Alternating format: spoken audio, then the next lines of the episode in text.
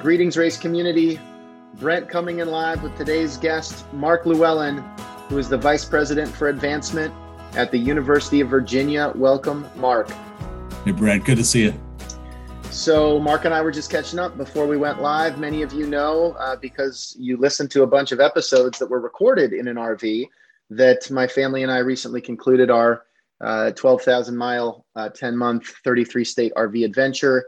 And as I was doing that, Mark shared uh, a similar, uh, not quite 10 months, but a similar journey uh, with some pretty poignant memories. So we are kindred spirits as it relates to uh, a different kind of road warrior life. But I'm thrilled to welcome Mark. Uh, he's uh, a great leader in this space. And just yesterday, Mark, I got to say, I loved reading Carol Packard's post, who was sharing the news about her recent promotion at Cornell.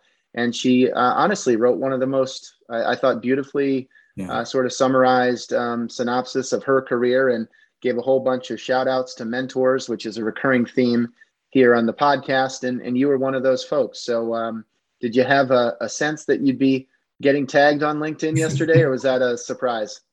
No, no, I was not, and I'm super thrilled for Carol. She's she's going to do a great job and has done a great job for Cornell and, and Penn State before that. Um, it was funny, Brent. I was actually on a on a phone call with one of the other people she mentioned in that post when the post came through. And so we got a good chuckle when I talked to Carol right afterwards and congratulate her. But it's uh Carol again is a great asset for Cornell, great asset for the industry. And I'm just I couldn't be more excited for. Well, we talk a lot about how tight knit the sector is. So the fact that uh, you were having a conversation while getting tagged on a post about all of the connections around Carol is uh, is fitting. And uh, well, Mark, we're going to cover a lot of ground today. But one of the things we've been doing with our recent guest that's been a lot of fun is to actually reflect on your own college journey. Oftentimes, that can be uh, something that planted the seeds in, in, in what led to uh, an advancement career. So, I'd love for you to take me back, if you would, to junior year of high school at Allegheny Clarion Valley High, and uh, tell me about that guy, Mark, and what he was into, and ultimately what led you to uh, Allegheny College. That's that's that's funny, Brent. No, I, I grew up in a, a very small town in western Pennsylvania, about 800 people.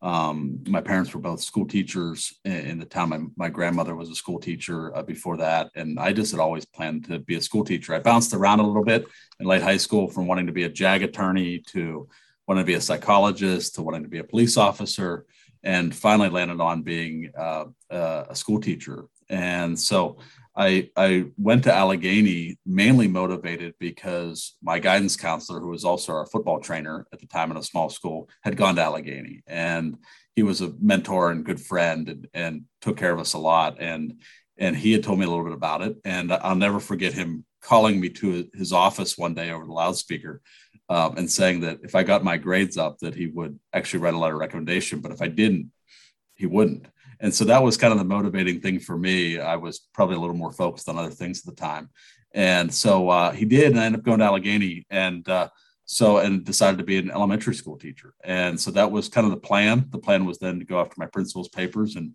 be an elementary school teacher, just like my parent. My dad was a high school teacher. My mom taught both elementary and high school, and my grandma was an elementary school teacher. So that was the plan. It was not a plan to go into fundraising by any means, but um, you know, I always say, you know, one of the greatest joys as a kid that I had, Brent, was actually selling things. I absolutely loved fundraisers as a kid. And growing up in a small town, I literally would draw the town every time we had to sell submarine sandwiches or pizzas or PTA things. And I would literally just go house to house and I'd do it every week. I just absolutely loved it. So my dad always teased me that I would I would could sell anything or would want to sell anything. And so I think my my passion for education was deep rooted in our family, but my passion for fundraising probably came at a much younger age by selling pizzas and things like that.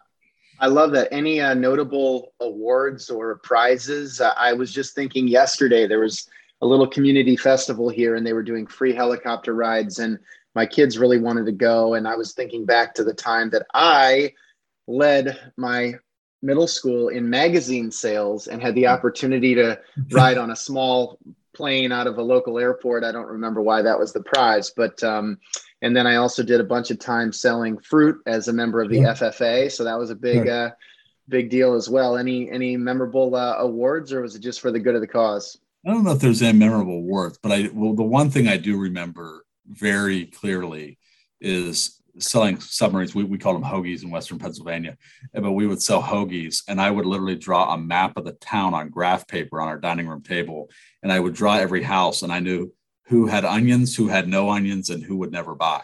So, and I would put an X. So I wouldn't even go to their houses, but the people that would buy onions, I would say, you know, can we put you down for two no onions again or onions? And so I I had a whole map of the town that I would have every time. And I remember keeping it from every time we would sell hoagies and my dad's station wagon just smelling like onions. But um that, I that never imagined but... I never imagined that hoagie stewardship could be a thing, but it sounds like you were really trying to make the buyers feel appreciated and uh, ensuring that you understood their preferences. So uh, yeah, absolutely. That's um, I love it. Sounds like this was a, a pre Google Maps, pre uh, even MapQuest yeah, mode. So uh, you know, the old uh, being able to read a map is a skill that's hard to come by these days. So um, uh, tell me about the experience at Allegheny College, small college in Meadville, Pennsylvania, right around twenty thousand alumni, I believe. Was it a terrific experience, an okay experience? Were you mm-hmm. really involved, not too involved? I mean, what was sort of the the um, the overall uh, experience there? Yeah, you know, Brent Allegheny was just a tremendous experience for me and for my wife. Um, you know, probably first and foremost, the important part was meeting my wife. You know, we met the, the first couple of days of school, ended ended up started dating the second semester of our freshman year, and we were engaged by the time we were seniors. So, you know, that was um, probably hands down the most important part of my collegiate experience.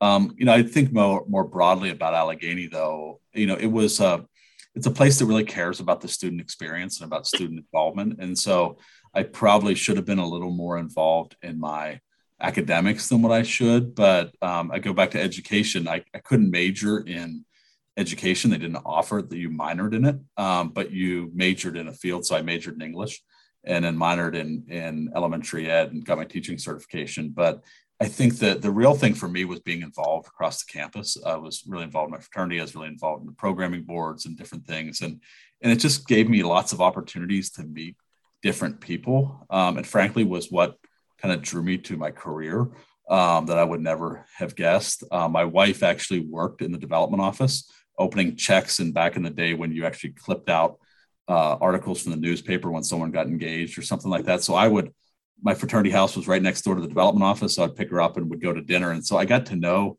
this gregarious group of people who were really kind to me as a as an undergrad.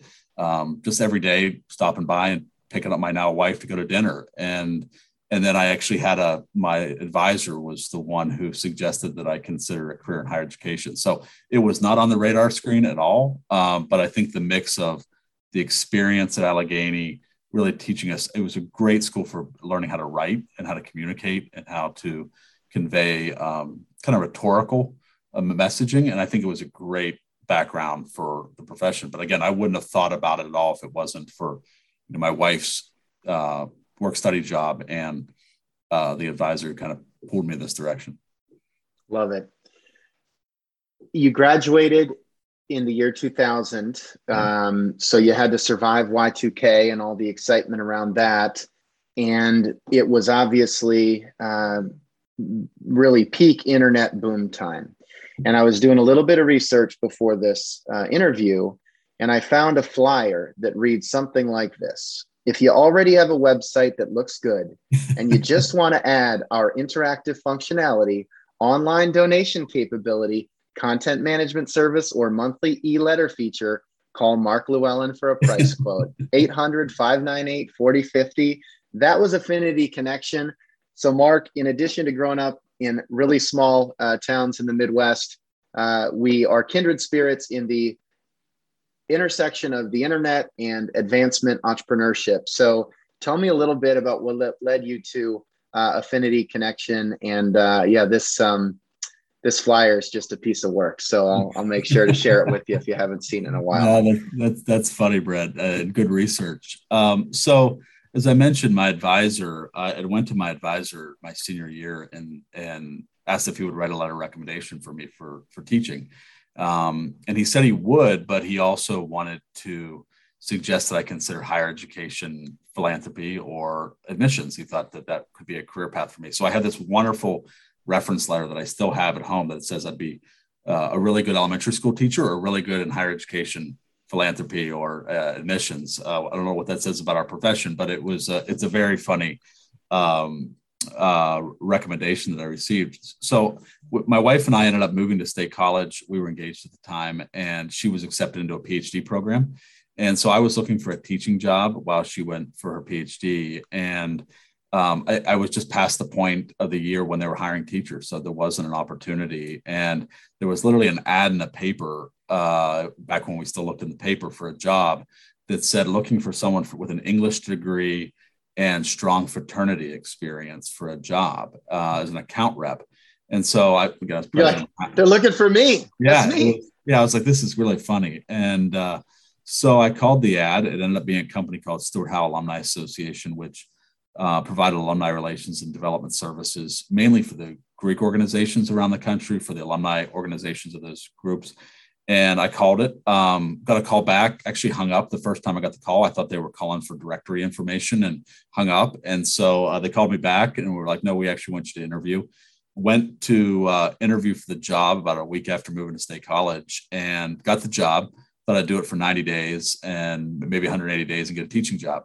And so I started as an account rep. And about 30 days later, the company, which had been in existence for 30 years based out of state college, um, uh, the company was sold about 30 days after I got there. And it was sold to a client um, who had had a very successful career in sales and marketing and had bought the company. And so I thought I was, you know, I was last person in. I figured I'd be the first person out with the new new ownership, and uh, was really blessed with a great mentor, gentleman by the name of Greg Woodman, uh, who still owns the company today who changed the name to Affinity Connection um, and then broadened the services to really help affinity groups on college and, and university campuses, um, nonprofits, et cetera, and everything from database management to running their annual fund or you know major gift fundraising. So um, it was kind of I always say it was kind of like Costco in a way. We did all the services that a major university would have, but we broke bulk across smaller affinity groups that maybe had a you know a thousand or two thousand alumni, but we managed like six hundred thousand alumni records just across 70 campuses across the country. And so I started as an account rep. Uh, had a great opportunity under Greg to take over sales. And to your point, we started selling web services uh, when you know affinity groups were looking for database backend driven web services. I still remember the opening uh, sale price was a thousand dollar setup fee, and I thought that was a lot of money uh, for this, and a you know hundred bucks a month to maintain it. Um, but that was kind of the start, and then ended up growing into major gift work and overseeing the major gift work, and that was you know before I left to go to Penn State. It was a great opportunity, really, really kind of scrappy entrepreneurial skills. I always said it was like having a a working MBA because I was I was just learning about P and L responsibility and and receivables and sales, things that as an English major I had no idea about. So it was just a, an amazing experience for me. So when you reflect on selling hoagies or selling the Affinity Connection offerings, uh, were there any memories, good or bad, early in that sales career? Because I'm sure it's a grind. I mean, you're trying to get meetings, you're probably dialing for dollars. I'm sure it was a little bit referral based, given how well connected this industry always has been. But um, what were some of the highs and lows during a pretty good run there, six years uh, overall? Well, you know, I, am not sure there were many lows. I mean, there were some learning moments, obviously, um, but I wouldn't say there were lows. I mean, I think the upsides were it would, you know, same as selling hoagies as a eight year old boy. It was it was all about relationships to me and really investing in relationships with our clients, really investing relationships with others, vendors, et cetera. And you know, just like knowing who bought what hoagies as an eight year old kid. You, you, knew the people. And so it was a great opportunity. And a lot of people really mentored me when I was just getting started. So I asked a ton of questions. I was managing people with 20 more years experience than I did. So, I mean, it just, it just, you know, I was kind of that kid who was just learning as I, as I went, but you know, they made a bet on me, which was, which was wonderful. And, uh, I think the the most educational, I would say, and was a little bit of a low point, but I guess you, if you wanted to call low point, uh, I guess we're two actually. After 9 11, um, you know, consulting services for smaller nonprofits, it was just a really tough time. And so thinking about your business model, thinking about how you uh, support your employees, how you handle your employees. I mean, it was as a as a very young employee, that was an eye opener for me. Uh, how we worked through it. I think the second part was um, I'd always been on the sales side of things, and one day Greg, who again who owned the company, walked in and told me I was now in charge of receivables, and my my bonus checks were tied to getting paid, not bookings. And that really taught me a lot about, um, you know, the kind of business you take, the kind of how you work with people, how you, you know, how, what you sell, when you sell it. It gave me more of an owner's mentality, even though I didn't have a stake in the company versus just a sales guy tech, uh, you know, background. So to, to me, that was, that was probably the, there were some there were some highs and lows of taking over receivables in addition to to running the sales operation but um, that was probably the most informative part of the whole process. Love it. Was it uh, an easy decision to transition over to Penn State? I mean, you're, I think, still in the state college area at this time, and yeah. uh, clearly um, uh, had been getting connected there. And I know that you ended up pursuing some uh, additional education at Penn State uh, as you uh, joined in a um, associate director of development role. So, somebody pull you over there. What was sort of the catalyst to uh, to move. I mean, you were tangentially in the space, but uh, to sort of go uh, on the inside and, and work uh, directly within higher ed. You, you know, it's it's interesting, Brent. It, it, was it was a hard decision and a very easy decision. So on the hard side of things, we had great relationships and people who had mentored and invested a lot of time in me. So the part was breaking away from that, whether they be clients or supervisor. And again, I worked directly for the owner. So the fact that he, you know, invested so much time in me as a young person was, you know, that was the hard part. Um, we still to this day talk regularly. So it's not, and that's been, you know, a long time ago now.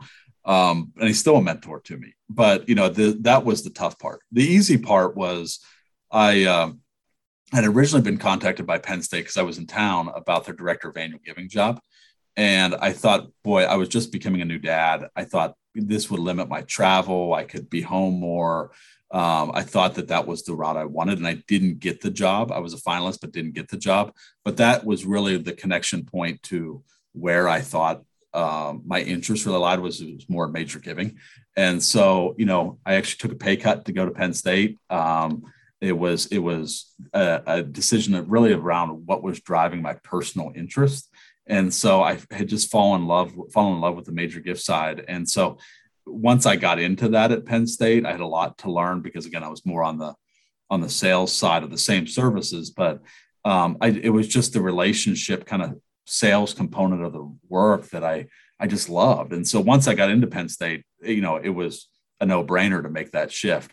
But I, I think the relationship part of it was is always the challenging part anytime you make a shift sometimes people in this sector get uncomfortable when you use the term sales uh, yeah. and nobody gets uncomfortable with the phrase marketing but people get uncomfortable with the phrase sales. You've said it a lot on this podcast already. And we feel strongly that um, embracing modern sales principles technology strategies is going to be key for advancement to continue to evolve in an increasingly digital context.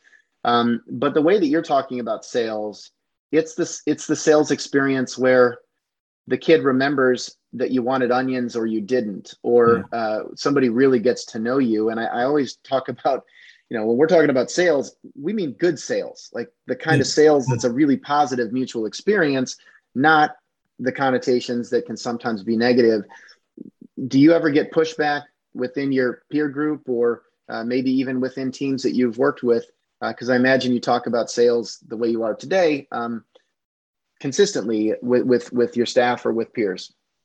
Yeah, that's a really good question, Brent. Um, it, you know, uh, actually, I don't talk much about it. I mean, I'm talking mm-hmm. about it now because that part of my career really was sales. Um, yep. I was not a major gift fundraiser. I was I was running a sales operation, and so you know that that's what it was. Um, however, I think to your point, the principles are much the same. You know, we're not uh, in product sales. We're not in selling widgets. We're in relationships and helping people connect with what their affinity is. You know, one of the things I love most about higher education philanthropy is we're, we're, we're big organizations that are solving a lot of the the nation and the world's problems. And so, you know, someone's interest could be climate change, someone else could be poverty, someone else's interest could be, you know, whatever. Um, you know we we can usually connect people with where their interests are but a lot of the a lot of the structure and infrastructure that's needed in these large organizations are not unsimilar you know crm solutions et cetera we don't talk about that a lot obviously publicly but it's um, it's one of the reasons I like it because I did love sales and marketing when I was in the private sector, and I think the benefit now is for me the end outcome is actually helping others. So where you, it's not just driving the bottom line, which is part of our jobs. Don't get me wrong, but it's really about what impact are we making on society, on our students, on our faculty, and letting them do it. So um, it to me it was uh, a welcome change, not to just be looking at quarterly profits um, or quarterly bonuses, but more about what is the impact on society. And to me, that's that's a uh, probably a stronger motivator than anything else. I love that. And when you think about um, that time at Penn State, you were there for seven years. You started uh, really right before the financial crisis. So I imagine that threw a few uh, curveballs along the way. Uh, and you were there during a pretty tumultuous, you know, time, uh, especially at the end. And I don't know if you ever crossed paths with Bill O'Brien, but he was uh, he's been pretty involved with the Brown football uh, program where I where I am serving on the board and um, got to sort of see some of the um, I don't know, just a window into his world there. And I'm just curious as you think about maybe navigating. You mentioned 9/11, the financial crisis, some of the institutional uh, challenges in the wake of um, uh, you know some of the uh, well-known, let's call it uh, scandals at Penn State. Um, uh, what, what was it like, sort of? staying the course, uh, trying to stay focused in the midst of the inevitable sort of things that are out of your control, but still have an influence on uh, sentiment, uh, capacity, uh, you name it. It's you know, it's uh, it's a question that's come up a lot. Um, obviously, in my career, particularly through some of the experiences I've had. Um, you know, I think I'll come back to the same thing I mentioned as a again eight year old boy. I mean, it's all about relationships, and you know what I tend to think about whether it's at Virginia or whether it was during the time at Penn State. Um, you know the people that we engage with have kind of like a 40 to 50 year marriage with the institution sometimes a little shorter depending on age sometimes a little bit longer. But you know we're there for a part of that marriage not the whole time. I mean i hope in our industry people stay a little longer at institutions. I think that's an issue we have to work on because you're not just there for the good times but you're there in the tough times. And i think that's how real relationships are are formed um, is when you're you're there for people and for the institution during those those uh, those tough times. But you know, I look at things that you know. I remember a call um, that that I took during the Sandusky scandal, that where one of our alums, who was a dear friend of mine, you know, had been on a cruise while the while everything broke, and he called me as soon as he got back and said, "What can I do?" And I said, "I I could really just have could really love to have lunch with you." And I'd like to drive down to Philly and spend some time with you. That that individual is now deceased and, and I miss him dearly. But I just went down to Philly and had a Reuben with him in a deli. And, you know, our relationship got closer because it wasn't a transactional relationship. It was about caring, about love for the institution, love for us and the roles that we play.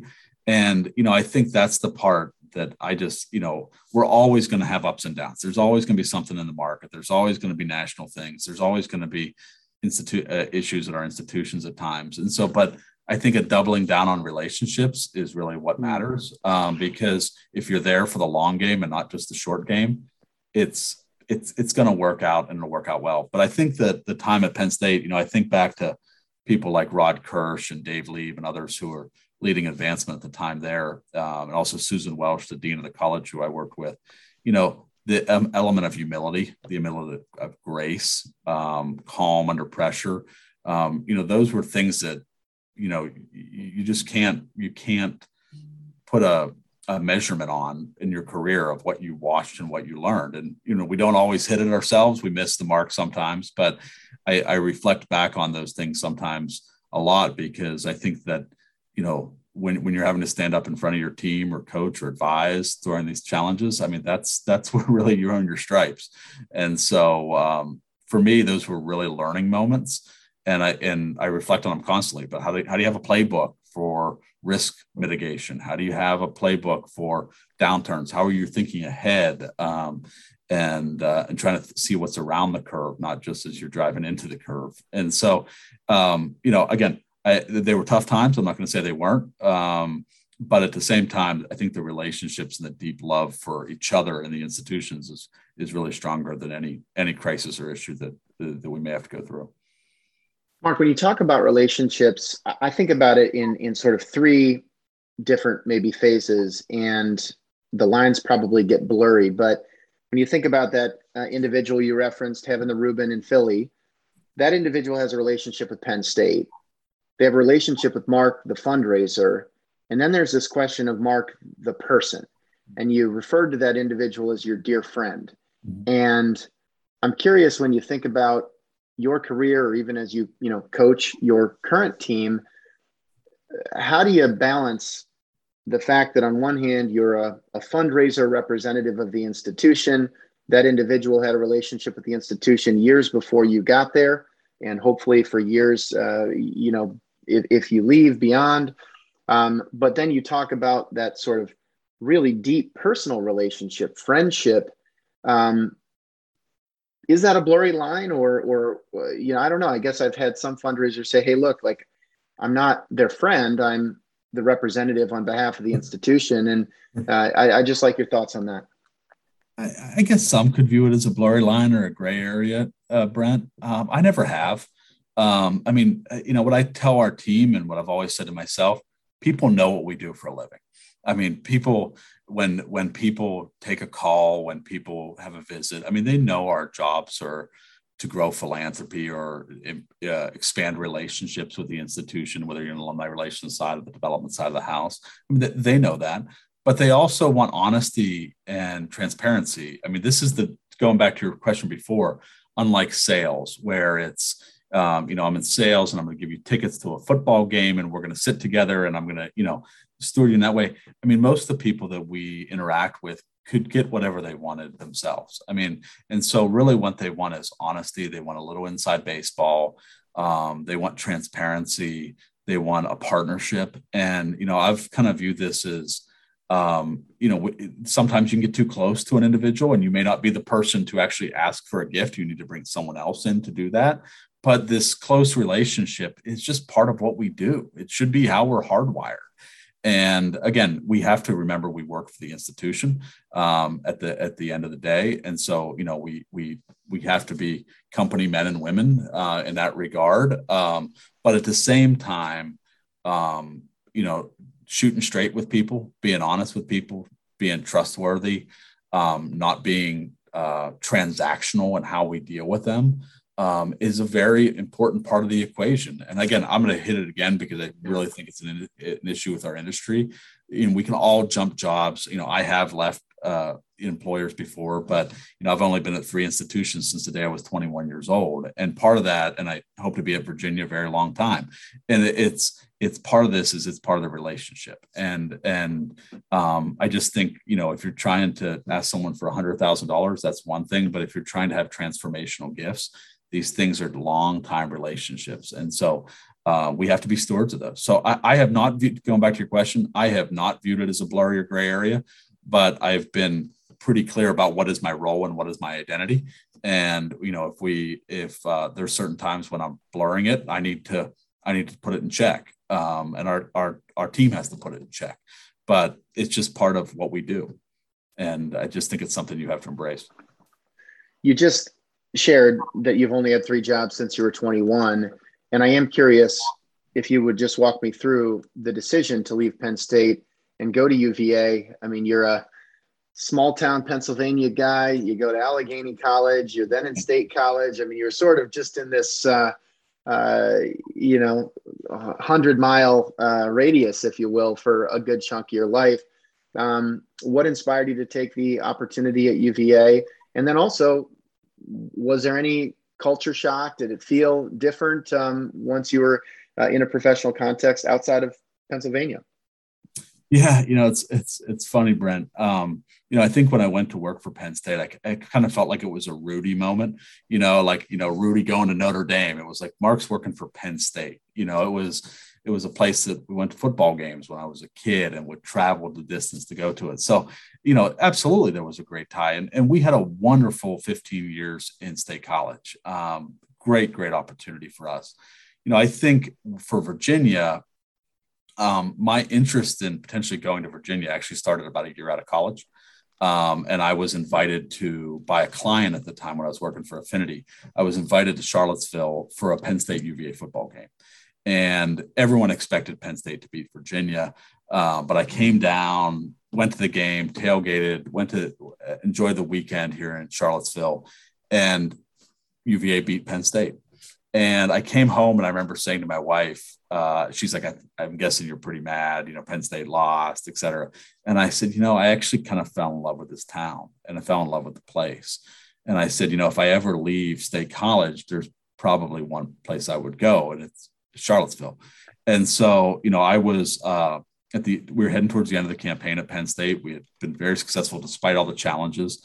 And uh, I got a call uh, right before the holidays from my predecessor, Bob Sweeney, um, asking me if I had interest in maybe coming to Virginia um, to, to really be his number two.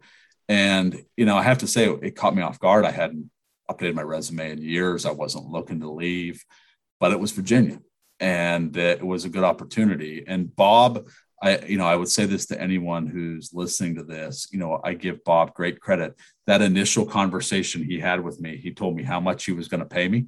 He told me the good and the bad of the potential job. He told me the things that he'd be thinking about, how he was willing to mentor me. It was the most transparent first conversation I've ever had with anybody as regards to moving to a uh, to another institution. And it, you know, and I remember saying to him, Bob, I, you know, I have to update my resume and and uh, you know, get back to you after the holidays. And he said, no, I, I and to Bob's credit, he said, I want to know by Christmas if you're willing to think about Virginia. And so literally on Christmas Eve, I snuck down to the basement in my Penn State hoodie and called Bob and said, okay, I'm interested in coming to Virginia. So, you know, it was it, my, my kind of love affair for Virginia started at a, at a young age, uh, right out of school. But, you know, coming here, it was just an, an absolutely tremendous experience. Um, you know, I worked under Bob for a few years before he retired, uh, worked with President Sullivan, and Bob really invested a tremendous amount of time in developing a succession plan. Obviously, it was up to me and up to the university if that would happen when Bob retired. But you know, I think about the opportunity to work for Bob for two years and how you work with the board, how you work with donors, how you work with internal politics. I mean, I hadn't worked at that level before, and so Bob invested a tremendous amount of time in me to kind of get me prepared um, for if the opportunity availed itself once he retired for that job. And so, um, you know, I, I, just can't say enough. I, I, absolutely love Virginia, as I said before, hope to be here a very long time. Um, but it was the investment going back to relationships. It was the investment of Bob willing to take a bet on me as a young guy and to think about what this what the future could hold for Virginia and for me. Um, you know, I still talk to Bob all the time uh, even though he's been retired for you know five or six years, whatever it is now. Um, but it, it, was really an investment in a, in a, mentor investing in me. Might need to get Bob on the podcast sometime here, yeah, Mark. Um, all right. Well, tell me a little bit about your role today. What is your job when you think about the scale at which you all are operating? You're in the middle of a $5 billion campaign. You have a uh, tradition of a, a, a, quite decentralized um, organization with obviously some very strong central services. There's a lot under your purview, and uh, I know a huge part of your your job is building a strong leadership team, which you've done, so that you don't need to be um, in the weeds on every decision. But when you think about the role of a of a vice president today uh, in the context you're operating right now, um, how do you summarize it? Yeah, you know, it's hard to summarize, but I, I would just say you know, as uh, wonderful as Virginia had been for many, many years in the in the advancement space, you know, we had a lot a lot of opportunity for growth as well. Um, and I, you know, kind of took that on as the challenge. You know, how do we how do we grow from? I think the time I got here, we were you know raising about 250 to 270 million dollars a year. You know, we're now averaging you know over 500 million a year. But you know, there were a lot of work to update our our infrastructure. There was a lot of uh, work to build collaboration and coordination. We had a presidential transition in the in the last few years. Uh, a lot of new team members coming in. So, you know, I, I've I hate to put it on relationships, but I'm going to come back to that once again, Brent, because uh, you know one of the things I learned from Rod Kirsch at Penn State was, you know, you need to invest as much time in relationships internally as you do externally, and so I've spent a lot of time, you know, again, we've built a great senior team. We have a great team across the grounds, but really specialists in these different areas. So someone who's really strong in operations, someone who's really strong in alumni engagement. Some of those were internal promotions, uh, and some of those were new hires that we had to make. So you're really trying to diversify the team to really see the areas for growth. I, I think the other thing I would just say is under the purview of the position is really taking the long game um, and how do we how do we tackle this this year? How do we tackle that next year? And how everyone understands what our plan is and communicate that plan. Uh, there's plenty of opportunities. And i think you know in, in my role um, i'm just i'm lifted up by great people every day uh, who know my strengths who know my weaknesses. Um, and how do we build out that organization to do that um, across the grounds here in Virginia? So, you know, I think the one thing I've really enjoyed, uh, probably more than anything, is uh, I've always been pretty diligent about keeping a major gift or principal gift part of my job, uh, not just being in management, but actually being in the marketplace, so to speak. And uh, and again, having a great team allows me to do that. So that's with the president or with others. And so you know, it's been a it's been a lot of fun. But you know, I guess I would summarize it by just saying that that kind of entrepreneurial experience I had early in my career at Affinity you know, the, the great thing I love about being at Virginia is it's a very entrepreneurial climate um, within a very big and complex institution. So it gives me the benefit of kind of being an entrepreneur uh, within the organization, while at the same time having great uh, respect for the traditions and culture and history of a place that's you know over 200 years old. So it's uh, it's kind of the best of both worlds.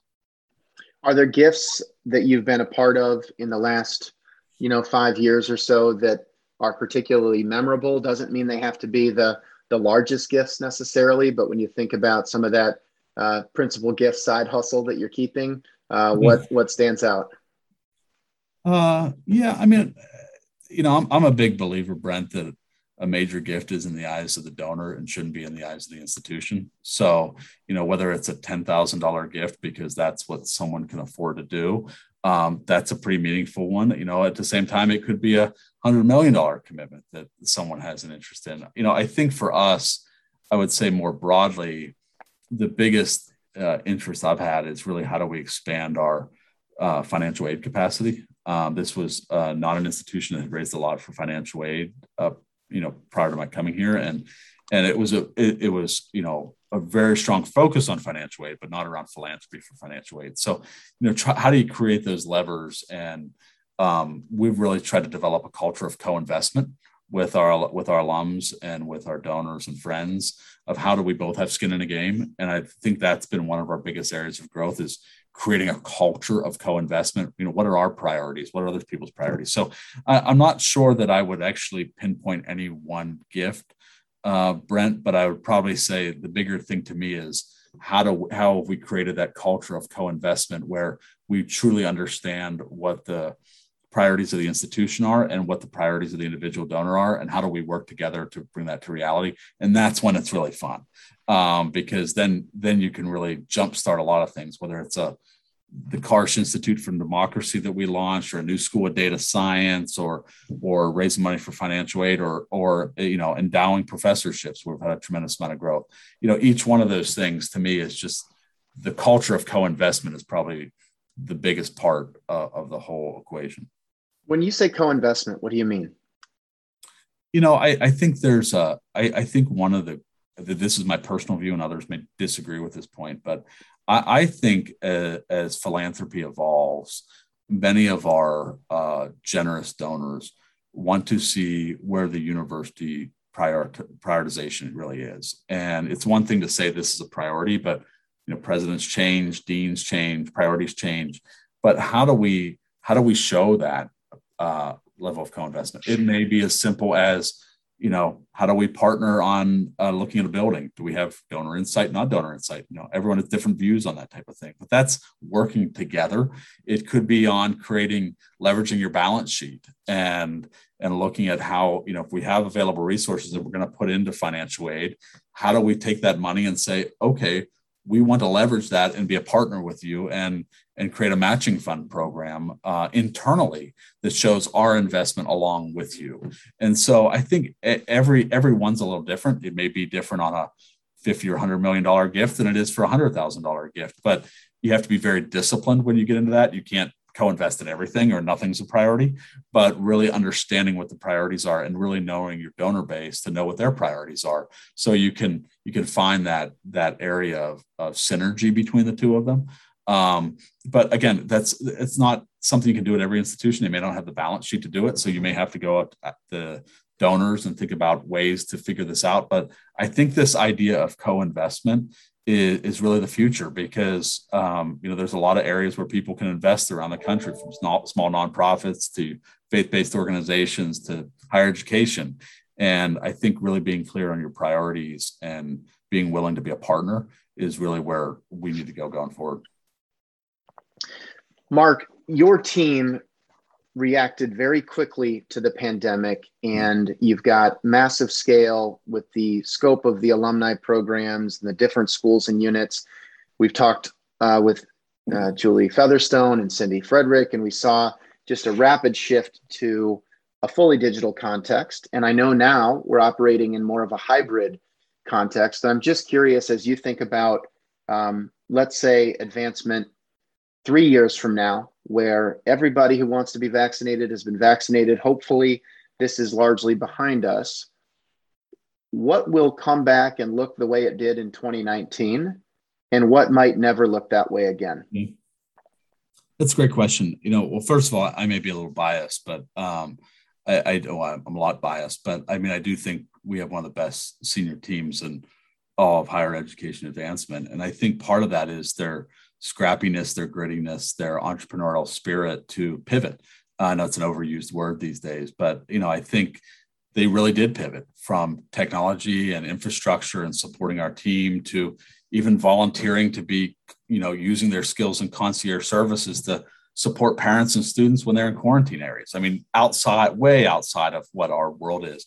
I think the team really just kind of stepped up to a whole new level in the in the last 18 months.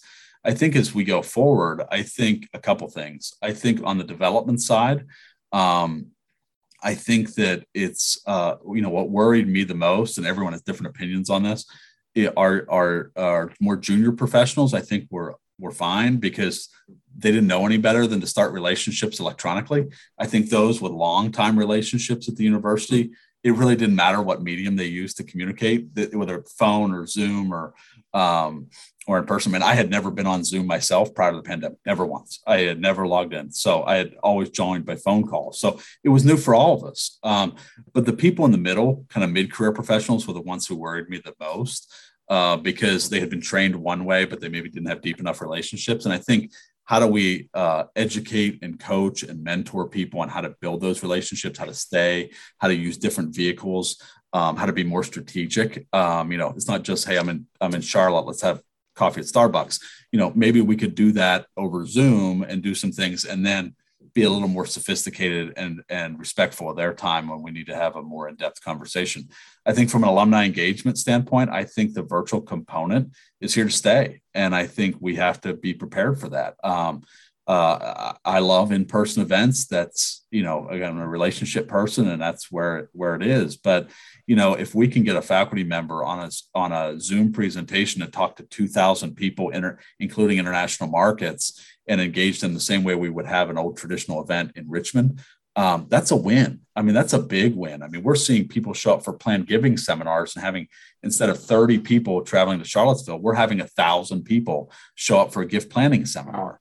Uh. I would never have guessed that a, a, year and a half ago. And so, you know, I think for us, it's, and I think for the industry, it's really trying to figure out how we work in this component. How do we trust our employees to work in places where they can do their best work, whether it's in an RV traveling around the country or sitting in Charlottesville. Um, I think that we have to have closer trusting relationships. And I, the final thing I would say is um, continuing to invest and think about technology needs, Brent.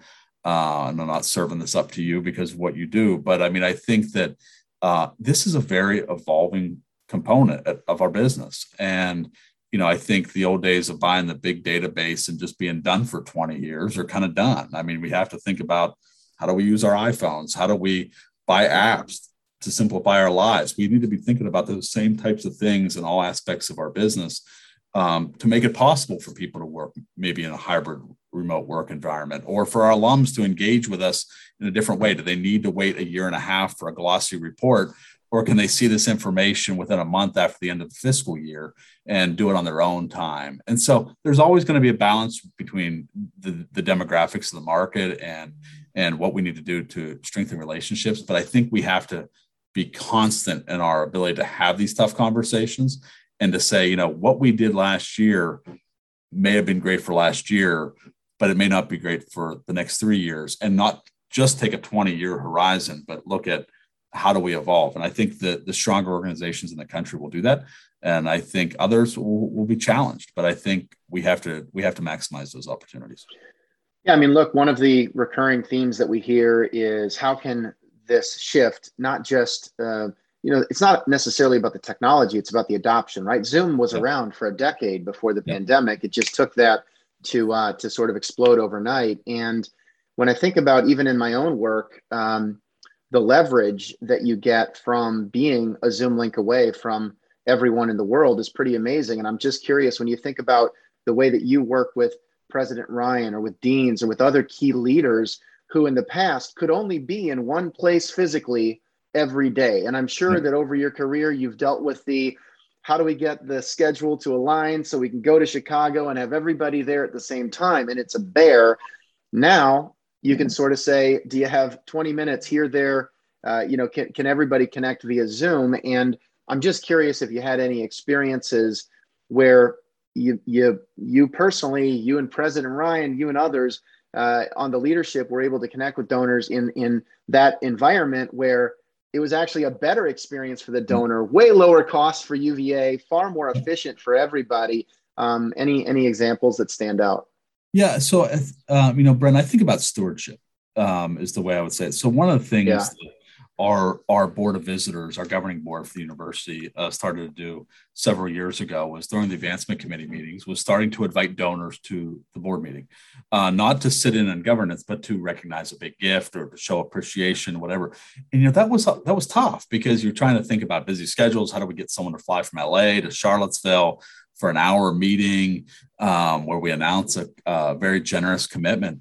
But you know, now we're in a space where you know we can have a, a, board meeting once a quarter and invite the donor to participate and announce their gift and they're still sitting in their homes um, and not having to travel and we're able to have that you know uh, we can pull in other people from all different things whether it's a faculty member who's on who's on sabbatical somewhere who is going to be impacted by the gift or a student who's is studying abroad, you know, wherever yeah. that may be. Like we can do stuff like that that we never did before. Um, you know, we're, talking with a, a, donor here now on a on a commitment that we're announcing here soon, and, and the donor just can't be here physically for a variety of reasons. And so but she can watch and we can invite other people to the meeting. And it's just been a home run. It's been a home run for engaging people. It's been a home run for the board to get closer with donors. Um, it's just, it's been great. So again, I, would not have thought ever a year and a half ago of inviting someone to be on a video during a board meeting to thank them for their philanthropy but it's just been great. And so I, I, just think those are the things we have to think about. Again, if we have them in person, that would be even better but sometimes it's it's it's just the best thing for them and for us to to utilize technology in that capacity. I wonder if there's a kid in Allegheny Clarion area right now selling hoagies over Zoom. I wonder if that shift happened too, because that's probably more efficient than mapping it out uh, all over town. Well, I would tell you if they were, I'd buy them. Uh, I'd, I'd for sure. I love it. Uh, our time is is wrapping here, but I do just want to get your perspective on uh, where you are as an organization. We've got a lot of folks listening from all over the country. Is UVA hiring? Um, what are some of the things you're excited about um, as you uh, think about 2022 and beyond? Uh, yeah, no, I, I, think things are things are really going well at Virginia. I mean, I don't mean that to be arrogant, but I just say, you know, the as you mentioned earlier, we have a five billion dollar campaign. We're at three point seven billion right now. We're about you know 74% of goal. Uh, we have four years left in the campaign. Um, so we're, we're again tracking way ahead of schedule. Obviously, we're we don't want to be arrogant by that because things can happen as we talked about before, and so we got to we got to keep working hard. Um, but we are hiring. Obviously, like most institutions, we had a hiring freeze last year and held back a little bit. But we have a, a number of positions open at the schools and units. Uh, and also at the center. And so, you know, for us, something we've really involved uh, a lot of time over the last few years is you talk about centralization or decentralization. We've really tried to be, pride ourselves in being a hybrid organization. So, you know, there may be someone who who is really interested at this time in their life to be at a school or unit. Like that's great. Like that, that and whether like we want to help you do that. If it's or if you have an interest of now, you know, talking about Carol Packard early in our conversation, going from a unit into the center enterprise, like that's great too. I think we all have evolutions in our career. And I think for us, um, you know, we are um, I think one of the things I'm excited about is we are really experimenting in a hybrid workforce. Um, and you know, if, if you're a fundraiser and you're on the road three days of the week and you want to come home and help out with the kids and you know have some laundry and do whatever you need to do and work from home for like that's fine. Like you need to do your job and you need to excel and you need to surpass expectations and everything like that. But we really are trying to invest more in how do we trust our employees? How do we trust our team how do we invest in them in that capacity so you know for me i, I couldn't be more bullish on virginia as, we go forward and again i think we have just a, an amazing team but i think it's uh, you know whether I think there's just a lot of things that have been fun at Virginia, as I mentioned before, whether it be this culture of co-investment, you know, we're well funded for the campaign. Um, you know, we we just have a lot of benefits that you know maybe some other places may or may not have, um, and it's just a fun time to be in this business. But at the same time, you know, I think that the other thing I would just say quickly, Brent, is we really want to we really want to support the overall industry. So you know, if someone calls us and has an interest in a position, you know, we're happy to talk about the, the strengths of other institutions. Like our whole industry has to grow. And it's the, probably the thing I love most going from your conversation about the corporate world to higher education. Um, you know, we have different markets. We have different, but we have the ultimate goal of helping improve uh, education across America. So for for us, it's we want UCLA to grow, as some as we want Michigan to grow, or Harvard or Yale. And so, you know, this is uh, it's a very collaborative space to be in if you're not in higher education and you know the benefits of picking up the phone and calling harvard and saying you know we know someone who's really good who's just not a good fit for virginia but we think they'd be great for harvard um, that's a cool space to be in versus the kind of constant red ocean strategy of fighting over market share and things like that that's just not the culture we have and so i think that whatever we can do to help the industry and help those who have an interest in the industry that's great I love that, Mark. Uh, great thoughts to conclude on. I, I, you know, we are privileged to be working in such a collaborative um, sector, and while we are uh, on the for-profit side, we feel strongly that uh, we've got to do everything we can to align our mission with your mission and uh, and to push the sector forward at a time when there are plenty of challenges and tough headlines from time to time. But uh, we still believe uh, deeply that um, everything from financial aid to facilities can play a huge role in uh, changing the tra- trajectory of people's lives. So, thank you for all the work that you do, for taking time out of your schedule uh, to share with our audience. You've got an amazing reputation, and I think that uh, everybody listening just got a sense as to why that is. So, uh, with all of that said, I'd encourage you to look up Mark, reach out to him on LinkedIn, mention that you heard him on the podcast, um, and um, and and we'll all keep moving forward together. So. With that, Brent, signing off with today's guest, Mark Luellen, Vice President for Advancement at the University of Virginia. Thanks, Mark. Thanks,